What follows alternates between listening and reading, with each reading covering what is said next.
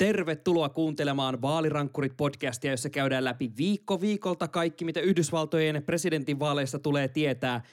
Ja kyllä, me puhumme siitä kirjasta. Kyllä te tiedätte. Woodward tiputtelee pommeja jälleen. Minä olen Sami Lindfors. Yllätyksenä sen sijaan saattaa tulla, että tänään otamme kuuman otteen lähiöiden naisiin. Minä olen Tuomo Hyttinen ja nyt on seitsemän viikkoa vaaleja. My democratic socialism says healthcare is a human right. I stand right. before you to officially launch my campaign for a second term as President of the United That's States. That's my plan, and that is why I'm going to win. I will be standing there not afraid to talk about a different way to answer the call of faith. Me nauhoitetaan tätä podcastia torstai-iltana, mutta tämä tarina alkaa oikeastaan jo keskiviikkona noin kello 18.40,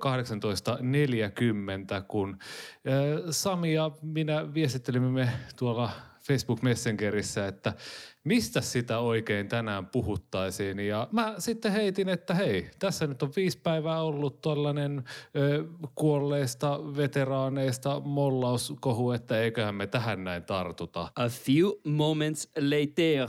Ei tarvinnut hetki, eh, tota, kun hetki pohtia tätä kysymystä, kun CNNltä alkoi tuupata mielenkiintoista kamaa Twitteriin ja nettisivuille. Kyllä, eli ö, legendaarinen Pulitzer-voittaja toimittaja Bob Woodward on jälleen kirjoittanut kirja, joka tiedettiin, että sieltä on kirja tulossa, mutta se sisältö oli aikamoista settiä.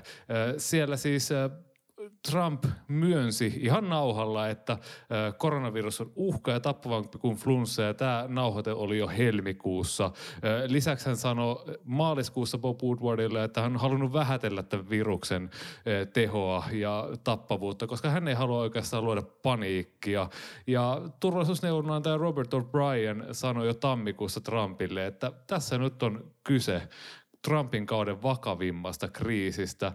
Sami, tämä on aivan valtava juttu, mutta siis miksi? No siis tota, mä ymmärrän myös hyvin niitä kommentaattoreita, jotka on sanonut, että eikö me tavallaan jo niinku tiedetty tämä kaikki jo niinku ennen tätä kirjan julkaisua. Eikö, niinku, eikö näiden kaikkien Trump-kohukirjojen kanssa ole melkein tämä sama tilanne aina, että siellä tulee se semmoinen, aa nyt tulee niinku kuumaa tavaraa ja räjähtävää tekstiä ja sitten tavallaan niinku ikään kuin vähintään ollaan jo aavistettu suurin osa siitä sisällöstä, ainakin jollain tavalla. Mutta siis onhan tämä nyt, niinku, se mikä tässä niinku tekee erilaisen verrattuna ehkä näihin kaikkiin 150 000 muuhun Trump-kohukirjaan, jotka on tässä julkaistu kahden kuukauden aikana, on se, että äh, Trump on tosiaan siis äh, nauhalla sanomassa nämä kaikki asiat, mitä ei ehkä niin aikaisemmissa kirjoissa ole just tukena. Että on niin silleen jotenkin... Mä oikeastaan tiedän, että miten tämä on niinku edes voinut tapahtua, koska jos, mulla tulee jotenkin saman tien mieleen äh, Richard Nixon ja tämä Watergate-skandaali, jossa Nixon mikitti vahingossa itsensä ja kertoi nämä niinku painavat tunnustukset nauhalle, niin tässä tapauksessa se on ollut Bob Woodward, joka on ollut sen nauhan kanssa, mutta Trump on sanonut, että joo, että anna, anna mennä vaan, että mulla tulee nyt juttu ja nyt tavallaan se kaikki tulee takaisin. Siis onhan tämä niinku ihan siis kahelitilanne. Joo, ja Bob Woodwardhan on siis tämä, just nimenomaan tämä kaveri, joka silloin 72 tämän uh, Watergate-skandaalin Carl Bernsteinin kanssa sitten julkaisi, että Trump on myös tiennyt, että kenen henkilön kanssa hän on ollut tekemisissä. Siis niin, että just niin jos puhutaan näistä äänitteistä, niin, niin kuin Bob Woodwardin kanssa kannattaisi niin varmaan varsinkin Trumpin kaltaisen poliitikon ehkä niin olla vielä sille enemmän varpaillaan. Mutta tota, ö, lähdetään puimaan tätä nyt myös vielä siltä kantilta, että totta kai tämä kirja julkaistaan just aika lähellä vaaleja,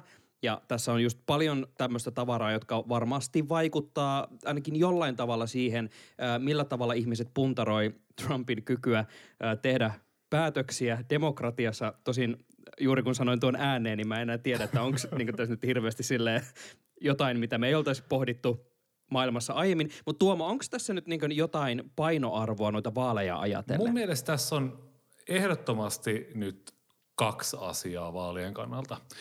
Tärkeämpi on varmasti se, että kun amerikkalaisilta kysytään, pyydetään laittaa järjestykseen, että mikä on tällä hetkellä se suurin ongelma, mikä Amerikassa on, Et ei kysytä, että rasti kaikki nämä ongelmat, että laita tähän tärke, tärkeitä asioita, vaan mikä se on se yksi ainoa ongelma. Niin noin kolmasosa äänestäjistä sanoo, että se on tämä koronavirushomma.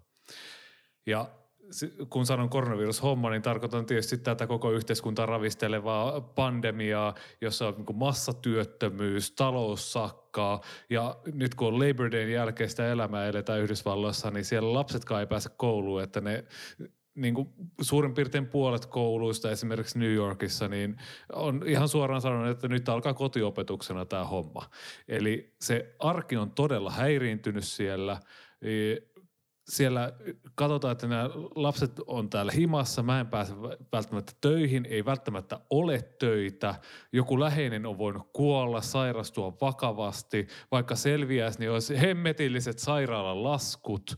Ja sitten kun tulee tämmöinen paljastus, niin kyllä sitä pakostikin alkaa äänestää ja miettiä, että oltaisiko me tässä tilanteessa, jos Trump, kun hän on tiennyt jotain tilanteen vakavuuden, niin jos hän olisi silloin reagoinut jotenkin sopivasti. Ja tota, Tämä on mun mielestä just se niin iso kysymys, että tässä vaiheessa me tiedetään, että alkaa olla kohta 200 000 ihmistä kuollut tämän viruksen aiheuttamaan tautiin. se, mikä minusta on tässä mielenkiintoista myös koko keskustelussa, että tämä asia tulee ilmi nyt. Ja se, sitä on monet toimittajat jo Rapakon takanakin just kysynyt, että ö, oliko sille perusteita, että Woodward on pantannut tämän kaltaista tietoa aina niin tähän asti, vaan siksi, että hän saa kirjansa julki, että olisiko tämä pitänyt ää, julkaista aiemmin. Olisiko tästä pitänyt tehdä juttu siinä vaiheessa, kun ollaan nähty jo aikaisemmassa vaiheessa, että hei, nyt menee muuten tavaraa tuulettimeen ja oikein olan takaa. Että olisiko tämä sitten voinut vaikuttaa siihen, millä tavalla maassa toimitaan. Onko sulla Tuomo itsellä minkälainen fiilis tuosta, että oliko tämä Woodwardin ää, tapa pantata tämä tieto just tähän kirjaan ja läväyttää tämä nyt julki niin, äh, niin kuin perusteltu? No onhan tämä niin kuin likaisen tempun ja rahastuksen näköistä, että, että tämmöisiä asioita pantataan näin lähelle vaaleja. Mutta siis käytännössä me kaikki ollaan eletty tässä globaalissa koronapandemiassa yhdessä koko vuosi. Ja käytännössä kaikki muut maailman maat, paitsi Yhdysvallat ja tyyli joku Brasilia on, on oikeasti jotenkin vastannut tähän koronapandemiaan. Et, et, ollaanhan Yhdysvallassakin ihmetelty, että mitä helvettiä, että mikä tämä homma oikeasti on, miksi liittovaltio ei tee mitään, miksi liittovaltio ei reagoi sillä tavalla, kun liittovaltion pitäisi reagoida. Ei tämä ole Bob Woodwardin kontolla, että Yhdysvallat on tällaisessa tilanteessa. Se, mitä tässä nyt tietysti pitää mediapersonana – no toi tulee ehkä vähän ylilyönti näin, mikä media persona on, mutta ehkä... Tuomo, sä oot suosikkijuontaja. Suosikki... Podcastista, Podcastista tuttu. tuttuna suosikkijuontajana pitää ottaa ehkä kantaa tähän niin kuin teatraalisuuteen, mitä tässä on, kun säkin puhuit tästä, että, että oli Nixon silloin 74 ja oli ne nauhat, mitkä tuli silloin valkoista talosta ulos, niin tässäkin näin, että Trump itse sanoo, Trump on itse tiennyt tai jotain salasta, mikä on tullut julki. Jotain sellaista, sellaista, mitä, mitä Trump ei ole halunnut tietää. Kun normaalistihan Trump tekee tämän kaiken niin julkisesti. Hän, hän sanoo puoluekokouksessa, että Venäjä olisi muuten hemmetin hienoa, jos menisitte ja hakkeroisitte noin Hillary Clintonin sähköpostit. Ja sanoo suoraan, että hei Kiina, jos haluatte tutkia ja laittaa Joe Bidenin pojan vankilaan, niin se olisi tosi hieno homma. Ja koska hän tekee tämän kaiken avoimesti, niin siitä ei nouse minkäänlaista skandaalia. Nyt hän on tehnyt tämän salassa ja se, se näyttää tosi pahalta. Se näyttää tosi pahalta, kun sanotaan, että presidentti Trump on ollut koko ajan se kaikissa läpinäkyvin presidentti ja näin päin pois.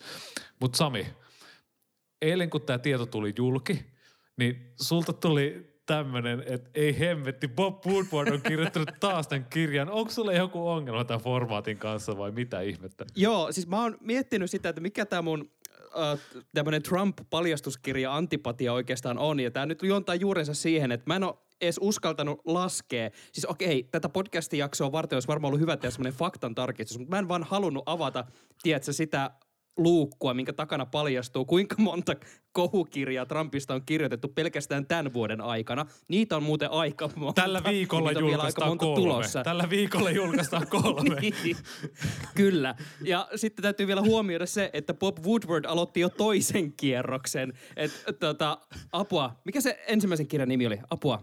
Pläkäri. Niitä on niin paljon. Se ei ollut se Fire and Fury, vaan se oli Fear. just se. Ja sitten hän lähtee nyt tälle vetää jo toista kierrosta, kun muut on vasta niin päässyt tavallaan sitä ekaa kierrosta vetää. Ja mä aloin siinä vaan miettiä, sä oot varmaan Tuomo kuullut niitä podcast-vitsejä, missä sanotaan, että oot sä edes toimittaja, jos sulla ei ole podcastia. Joo. Niin mä tulin siihen tulokseen, että tämä tämmöinen kohukirja on semmoisen boomer-sukupolven politiikan toimittajien podcast. Ja siksi niin tää on vaan semmoinen pakko tehdä. Että nyt mulla on joku kohujuttu tässä, vähän faktoja. No niin, että mä rupean kirjoittaa kirjaa. Ja se on, kun me tehdään podcasteja, niin Woodwardin sukupolvi on julkaissut kirjoja. Joo, no kyllä mä tämän allekirjoitan, että jos miettii jotain Ronald Farrowta, joka näitä Me- MeToo-jutuissa on profiloitunut, niin hän teki sen äh, podcastin, joka tähän Niin. MeToo- MeToo-sarjaan liittyy niin, nimenomaan. Mutta siis Sami, oot sä, oot sä huomannut republikaanien vastausta tähän koko hommaan? O- o- O, oot sä Oota, mä- havainnoinut? Ei ole tuolla, oota.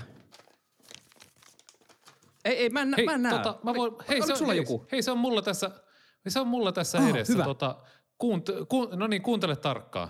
Se tulee tässä, mä referoin suoraan.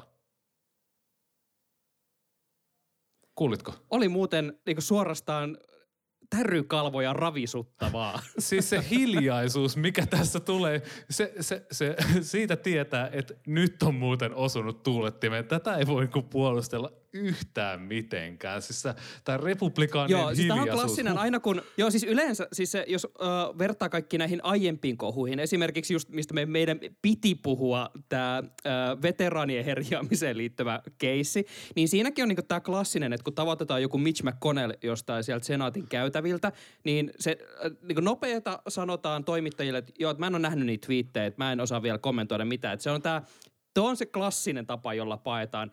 Nyt siellä käytävillä ei ole Mitch McConnellia. ei ole ketään, joka edes sanoisi, että hän ei ole nähnyt vielä mi- niinku mitään.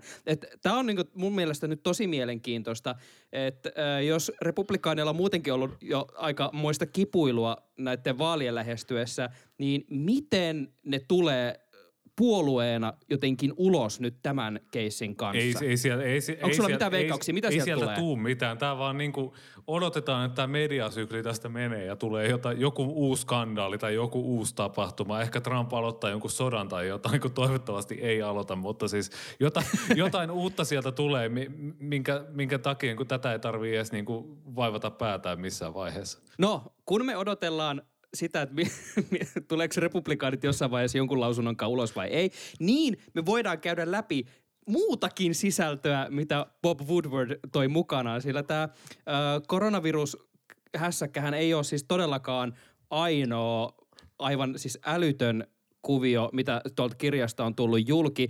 Tuomo, haluatko sä lähteä liikkeelle, että mikä on ton, äh, jos puhutaan ene, enemmän ehkä tuolta niin mitä ihmettä maailma osastosta, niin mikä siellä on semmoinen, mikä erityisesti nostatti kulmakarvoja? Uh, semmoinen, mikä mulla nostatti kulmakarvoja, jos lähdetään nyt ihan vakavasti puhumaan, niin tämä ydinsodan uhka Pohjois-Korean kanssa oli jossain vaiheessa niin kova, että puolustusministeri Jim Mattis nukkui vaatteet päällä jotta hänen ei tarvitsisi uskalsi kuitenkin nukkua, mutta nukku vaatteet päällä, että jos oikeasti kosahtaa kunnolla, niin hän on sitten valmiina. Siis Siis kaikki kunnia Jim Madisille, miten Ai, ai, hän on ai. kestänyt. Hän erosi vasta joku reilu vuosi, vuosi tämän tapahtuman jälkeen. Niin kuin huhhuh, mitä settiä. Ja siis tämä hullu maailmanosasto, siis Sami, Trump on kirjoittanut Kim Jong-unille 27 rakkauskirjettä. Joo, siis te, mun täytyy sanoa, tämä on nyt ihan true story. Viime viikonloppuna mä ja mun avopuoliso katsottiin vihdoin, tai mä en tiedä onko se vihdoin, mutta katsottiin nyt kuitenkin uh, The Interview-niminen elokuva. James Francon ja Seth Rogenin semmoinen sekoilukomedia, jossa kaksi tällaista höttötoimittajaa lähtee haastattelemaan Kim Jong-unia.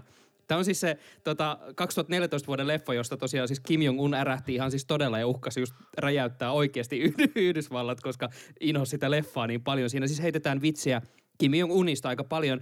Ja siis kun mä näin sen otsikon, että Trump on kirjoittanut Kim Jong-unille rakkauskirjeitä, niin se oli aivan kuin suoraan siitä elokuvasta, jossa Kim Jong-un silleen hurmaa ää, näitä amerikkalaistoimittajia, he pelaa koripalloa ja ovat siellä, että ei vitsi, että en mä tiennytkään, että sä voit olla jotenkin noin ihana tyyppi, vaikka sä teet noin hirveitä asioita. Siis mä, mä aloin miettiä jo, että onko James Franco ja kumppanit oikeasti konsultoinut Yhdysvaltojen ja Pohjois-Korean neuvotteluja jollain tavalla, koska tämä ei voi enää olla sattumaa.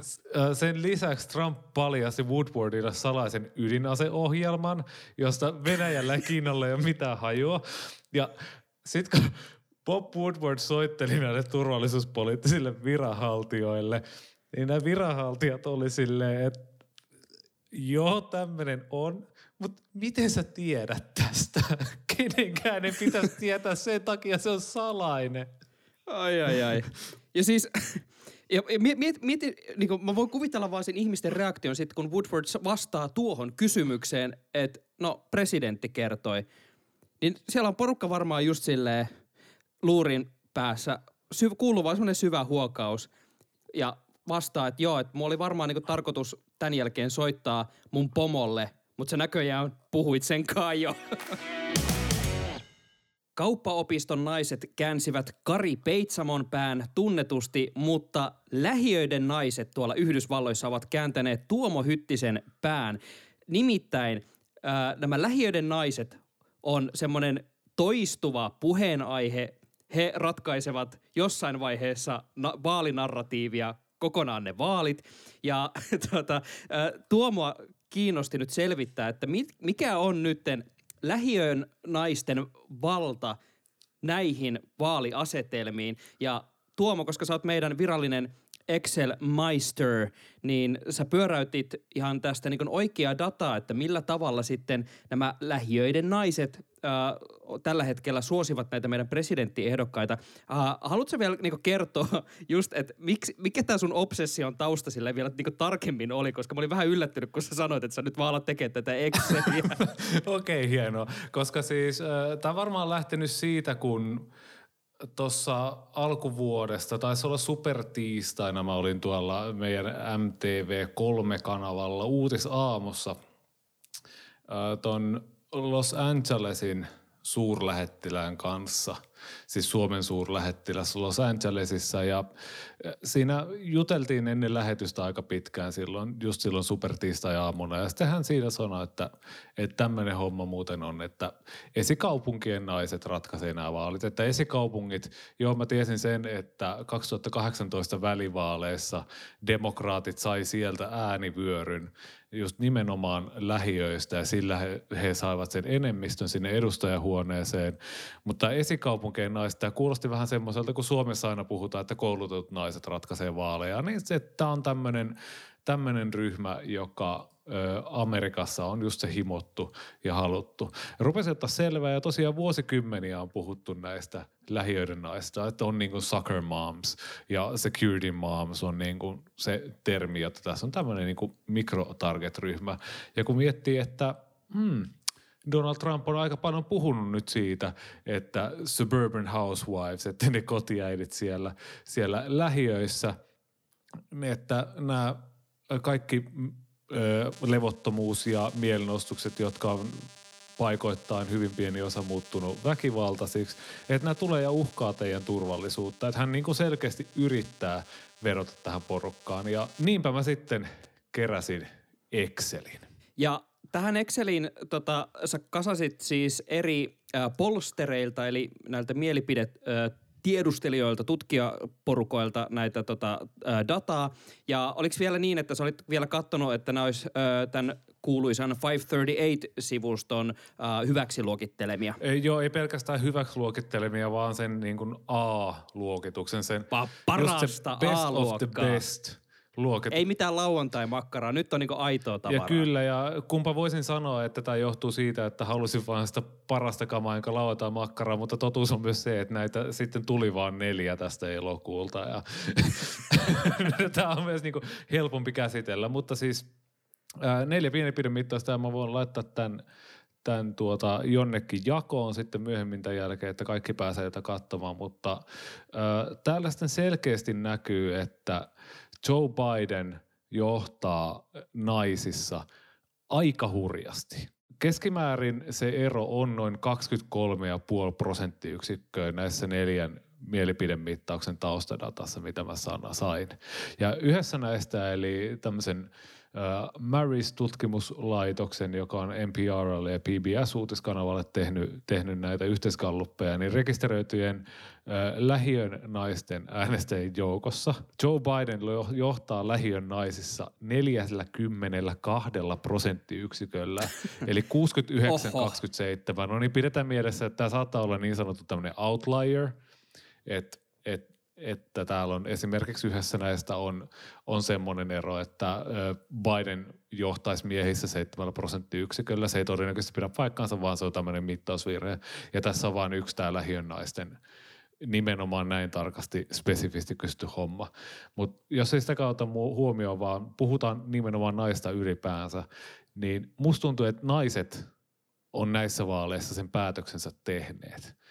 He tukevat Joe Bidenia. Millä tavalla sä sit niin näkisit, että onko tämä niin vielä semmoinen hetki, että tähän ryhmään jotenkin kannattaa vielä jotenkin tota, vaikuttaa näissä vaaleissa vai miten niin tätä, jos puhutaan nyt tästä nimenomaisesta segmentistä, niin mistä tämä niin tarkalleen koostuu ja tie, niin miten tämä koko vaalikampanjointi nimenomaan naisia ajatellen nyt tällä hetkellä voi toimia? Tällä hetkellähän Trump vähän niin kuin yrittää rummuttaa joka suuntaan. Et, et hän yrittää pelata ei pelkästään kaksilla korteilla, vaan lähinnä niin kuin kaikkia korttipelejä, mitä nyt vaan tuolta akateemista kirjakaupasta voi saada. Pokerit ja blackjackit yhtä aikaa pyörimässä. Joo, nimenomaan. Et, et, et hän yrittää muun muassa pelata niin kuin, että hän on amerikkalaisen teollisuuden puolesta. Just ennen nauhoituksia näin video, jossa hän puhui, kuinka hän on suuri luonnonsuojelija ja siis kaikkea tämmöistä ristiriitaista meininkiä. Mutta se, se perus, perusviesti, mikä tässä on tosiaan ollut, on se, että, että nämä rotu levottomuudet, mitä tässä kesän aikana on ollut, ne tulee ja uhkaa yhdysvaltalaisia, niitä pullantuoksusia kotiäitejä, jotka siellä lähiöissä on. Ja Trumpin käsitys lähiöistä on tällä hetkellä jostain 1960-1970-luvulta, sieltä kun Nixon silloin kuuluisasti 68 tuli ja voitti tällä Law and Order-teemalla. Ja yhdysvaltalaiset lähiöt, ne ei ole enää niin valkoisia kuin mitä ne on aikaisemmin ollut. Tuolla niin sanotulla niin kuin aurinkovyöhykkeellä Floridassa – Eli, Texasissa, ää, mitä siellä Florida, on? Texas. On, onko niinku Kalifornia, Oklahoma? Joo, sieltä, mutta varsinkin näissä niin kuin isoissa äh, kaupungeissa, sanotaan äh, Houstonissa, äh, Miamissa, tämmöisissä niin kuin suurkaupungeissa, niin siellä se, sinne muuttaa semmoista NS- teknologiaa, semmoista korkeasti koulutettua hipster-porukkaa ja sitten kun niillä ei ole enää varaa asua kaupungeissa, niin tämä kouluttu väki leviää sinne lähiöihin. Ja sen takia nämä lähiöt, niistä tulee niinku demokraattisempia. Jossain Georgiassa, jossain Atlantassa, jossain Pohjois-Karolainassa esimerkiksi tapahtuu tällaista niin kuin koko ajan tällaista niin kuin kaupungistumiskehitystä ja sitten sit sinne lähiöihin muuttaa tämmöistä niin demokraatteihin noudutettua vähemmistöihin kuuluvia sakkia. Ja sen takia näyttää jopa siltä, että joku Arizonan kaltainen paikka, jossa no Clinton voitti sen Ysärillä, mutta sitä ennen on tyyliin Roosevelt on ty- ehkä voittanut sen. Sitten on niin kuin Texas, ihan vallankumous, että siellä niin kuin Biden alkaa kiiriä Trumpin hännälle. Georgia, ihan ennen kuulumatonta, että sieltä, sieltä niin kuin republikaanit häviäiset. Niin kuin, että tavallaan tämmöiset paikat alkaa, ainakin näissä vaaleissa – olla jo sitten demokraattisempia ja ehkä jopa helpompia kuin jotkut tämmöiset perinteiset keskiläinen paikat, niin kuin joku Wisconsin. Että se Bidenin viesti jopa leviää siellä vähän paremmin. Okei, vielä ei ole niin kuin todellakaan siinä pisteessä, että voitaisiin puhua Teksasista niin kuin demokraattien linnakkeena tai edes tämmöisenä toss-up-osavaltiona. Mutta se vaan kertoo siitä, että tämmöinen tämmöinen demografinen kehitys on totta ja se on totta eri puolilla Yhdysvaltoja, ja, mutta myös sitä, että tämä Trumpin viesti ei uppoa siellä lähiöissä. Ja mä vielä kerran toistan sen, että tässä datassa siis näyttää siltä, että naiset on päätöksensä tehneet. Ja mun on pakko kerätä ympyrä takas kiinni. Tämä tota, käsikirjoitus alkaa lauseella, että pitkään on puhuttu siitä, että esikaupunkien naiset ratkaisevat nämä vaalit, niin ratkaisevatko esikaupunkien naiset nämä vaalit? Ää, jos, jos ratkaisee, niin, niin Biden on silloin voittanut jo. Mutta mä näen kyllä, että Trumpilla on sitä pelin paikkaa siellä, siellä niin miesten puolella. Sitten ehkä semmoisten, että ei jos ei puhuta pelkästään siitä asuinpaikasta, vaan puhutaan esimerkiksi koulutu, koulutustasosta. Että esimerkiksi kouluttamat, ää, ei korkeakoulutettujen valkoisten naisten keskuudessa, niin Trump vetää siellä ihan hyvin Bidenin kanssa. Ja varsinkin ei koulutettujen valkoisten miesten keskuudessa Trump on kova. Myös senioriväestön keskuudessa Trump on kova siellä yli 65 Yli 55 mennään vielä aika tasan ja niin kuin 55 nuoremmissa, niin siellä Bidenilla on selkeä etumatka. Mehän ei oikeasti tiedä, että, että mikä tähän, tähän sille vaikuttaa. Et esimerkiksi vuonna 2016 joo, silloin, silloin myöskään naiset ei tykännyt Hillary Clintonista ja ehkä sitten näissä just näissä keskilännen paikoissa antoi äänensä Trumpille. Yhtä hyvin voidaan argumentoida sen puolesta, että sotilaat ratkas sen vaalin Trumpille. Tuossa esimerkiksi 538 Politics podcastissa siinä laskeskeltiin, että että sotilaiden keskuudessa Trump oli 2016 suositumpi kuin nyt, ja se sotilaiden äänimäärä näissä keskiläinen osavaltiossa riitti kääntämään sen nimenomaan Trumpia. Trump voitti silloin neljässä osavaltiossa suurin piirtein 80 000 äänellä, eli aivan niin kuin superpienellä marginaaleilla koko vaalin. Niin Joo, siellä on siis muitakin äänestäjiä kuin vaan esikaupunkien naiset, että sitä, sitä, sit, niin sitä viestiä kannattaa suunnata muillekin. Ja, mutta me tosiaan tiedetään se vasta sitten myöhemmin, että mikä tämän vaalin lopulta kääntää. Kaiken takana on twiittiosiossa. Suositellaan oikeastaan ei vain yhtä twiittiä, vaan kokonaista meemiä. Jos menette Twitterissä tonne hakukenttään ja kirjoitatte It's a boy – se on poika, niin äh, saatte ehkä tämän hetken hämmentävimpiä twiittejä ja meemejä eteen. Esimerkkinä olkoon äh, tällaisen käyttäjä Fuxia Butterin äh, twiitti And God said, it's a boy, lol. Eli Jumala sanoi, se on poika, lol, ja jakaa myös kuvan San Franciscosta, joka hohkaa täysin oranssina ympäröivien maastopalojen takia. Ja tähän väliin on pakko heti Tuomo kysyä, mikä on sellainen asia tai tapahtuma, minkä vuoksi sä olisit var- valmis räjäyttämään asioita niin, että se sytyttäisi koko nuuksion tulee? Jos kävisi niin kuin tässä, että siihen saisi tuon Blade Runner 2049 tunnarin lyötyä päälle, niin kyllä tämmöiset popkulttuuriviittaukset on niin lähellä mun sydäntä, että mä voisin syttää palaamaan melkein jopa tämän meidän podcastinkin. Mutta siis mikä tämä homma oikeastaan Sami on? Mihin sä oot nyt meidät vienyt? Mä oon vienyt meidät keskelle omituisinta kulttuurisotaa hetkeen. Tämä siis äh, läppä liittyy siihen, että tässä alkuviikosta äh, tuli tieto siitä, että äh, Kalifornian nämä massiiviset maastopalot, joita siis Kalifornian viranomaiset nyt kutsuu, että ne on äh, Kalifornian mittaushistorian isoimmat maastopalot. Ja o, äh, niin yksi iso osa tästä maastopalosta on siis saanut alkunsa siitä, että perhe on järjestänyt gender reveal-juhlat, eli äh, juhlat, jossa siis kerrotaan, äh, mitä sukupuolta vauva, jota odotetaan, on. Ja jostain kumman syystä Yhdysvalloissa on kehittynyt vähitellen semmoinen tapa, että se, kun halutaan järjestää juhlat, joissa se kerrotaan, niin sen pitää olla yhä överimpi. Ja mä luin siis juttuja esimerkiksi siitä, että, että niin juuri nämä Kalifornian maastopalot on saanut alkunsa ihan vaan semmosesta, että ammutaan semmoisia ihan helvetillisiä raketteja ilmaan, semmoisia itse kyhättyjä, jotka on täynnä joko vaaleanpunaista tai sinistä jauhetta. Ja sitten ne vaan räjähtää jonnekin keskelle metsää, jengi juhli, että it's a boy. Ja samalla voidaan nähdä, kun metsä alkaa siis palaa ja koko osavaltio on tulessa. Ja kaiken kukkuraksi ää, ää, gender reveal-juhlat on muodostunut jo semmoiseksi uhaksi, että viranomaiset joutuu jo siis niistä antaa varoituksia, että älkää hyvät ihmiset järjestäkö tämmöisiä. Ihmisiä on jumalauta kuollut noissa juhlissa, kun on esimerkiksi ollut sisätiloissa tollainen räjähdä, joka poksauttaa sitä jauhetta ilmaan, ja sitten sieltä on osunut jotain sirpaleita ihmisiin. Lentokone on tipahtanut alas, joka on tiputtanut tollasta jauhetta. Ää, ja tämä ilmeisesti Tuomo, kaikki vaan siksi, että voidaan ounata liberaalit.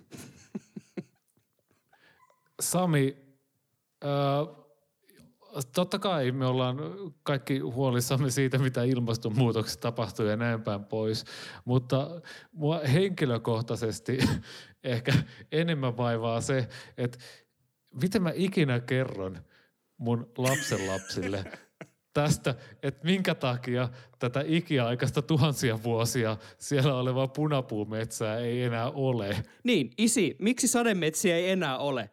Koska se oli poika.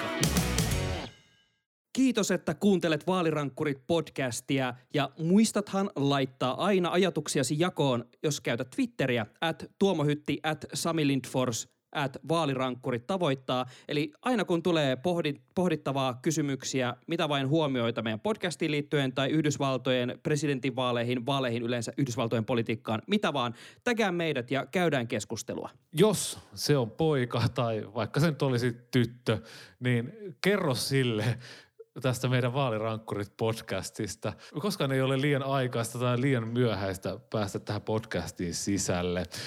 Vaalirankkurit palaa ensi viikolla, oli poikia tai tyttöjä.